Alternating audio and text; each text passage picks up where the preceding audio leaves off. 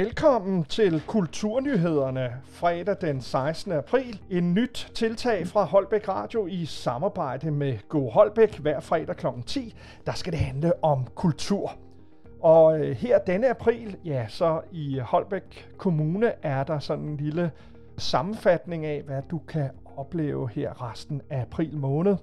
Her på søndag, der skal de økologiske køer ud på græs, og alle kan være med til at varme op til den store dag på de sociale medier, fordi Økologisk Landsforening, de økologiske mælkeproducenter og mejerierne, har gjort Økodagen digital i år. Normalt plejer de at få besøg ude på alle gårdene mod op imod 200.000 gæster, der gerne vil se køerne springe på græs, men på grund af coronasituationen og det nuværende forsamlingsloft, så må alle altså i år følge med hjemme fra stuen. Økodag er en enestående tradition, som de økologiske landmænd glæder sig til at dele med forbrugerne, og Økodagen er en dag, hvor dyrevelfærden er i fokus, når de forårskodede køer tager dansetrin ud i foråret.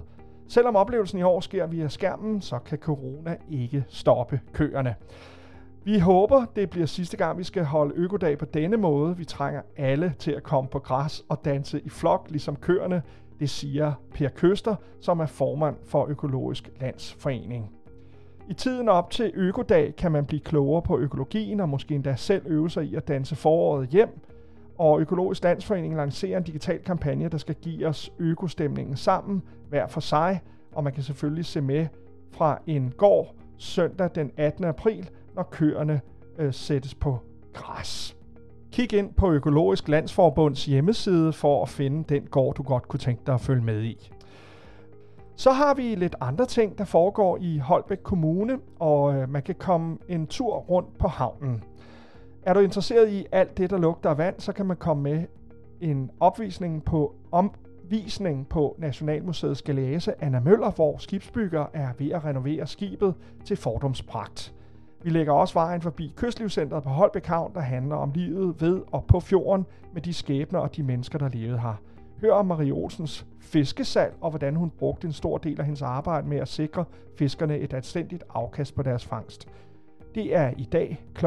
19, fredag den 16. april, og det er Holbæk Kystlivscenter på Kanalstræde 21 i Holbæk. Så har Holbæk Museum øh, en udstilling af Philip Faber og Frederik Silius, og man kan se den udstilling, som de lavede i forbindelse med tv-programmet Skattejagt på museet. Hvem kunne vide, at vores forfædre alle sammen ligner Philip Faber og Frederik Silius? Vi vidste ikke, før de besluttede sig for bogstaveligt talt at sætte ansigt på historiens ansigtsløse mennesker. Du har mulighed for at se resultatet af Frederik og Philips anstrengelser. Du kan se mange genstande, at de to præsenteres for, og især kan du høre de små lydfortællinger, der på overbevisende og humoristisk bevis for, at der er mange måder at lave museum på. Hvis du tager en smartphone med, der kan læse QR-koder, så får du mest ud af det, og øh, udstillingen løber fra den 21. april og frem til den 15. august, og det er på Holbæk Museum her i Holbæk. Så har vi en udstilling for børn, og det er Lille Valdemars eventyr, hvor man kan møde Valdemar den Store, før han blev stor.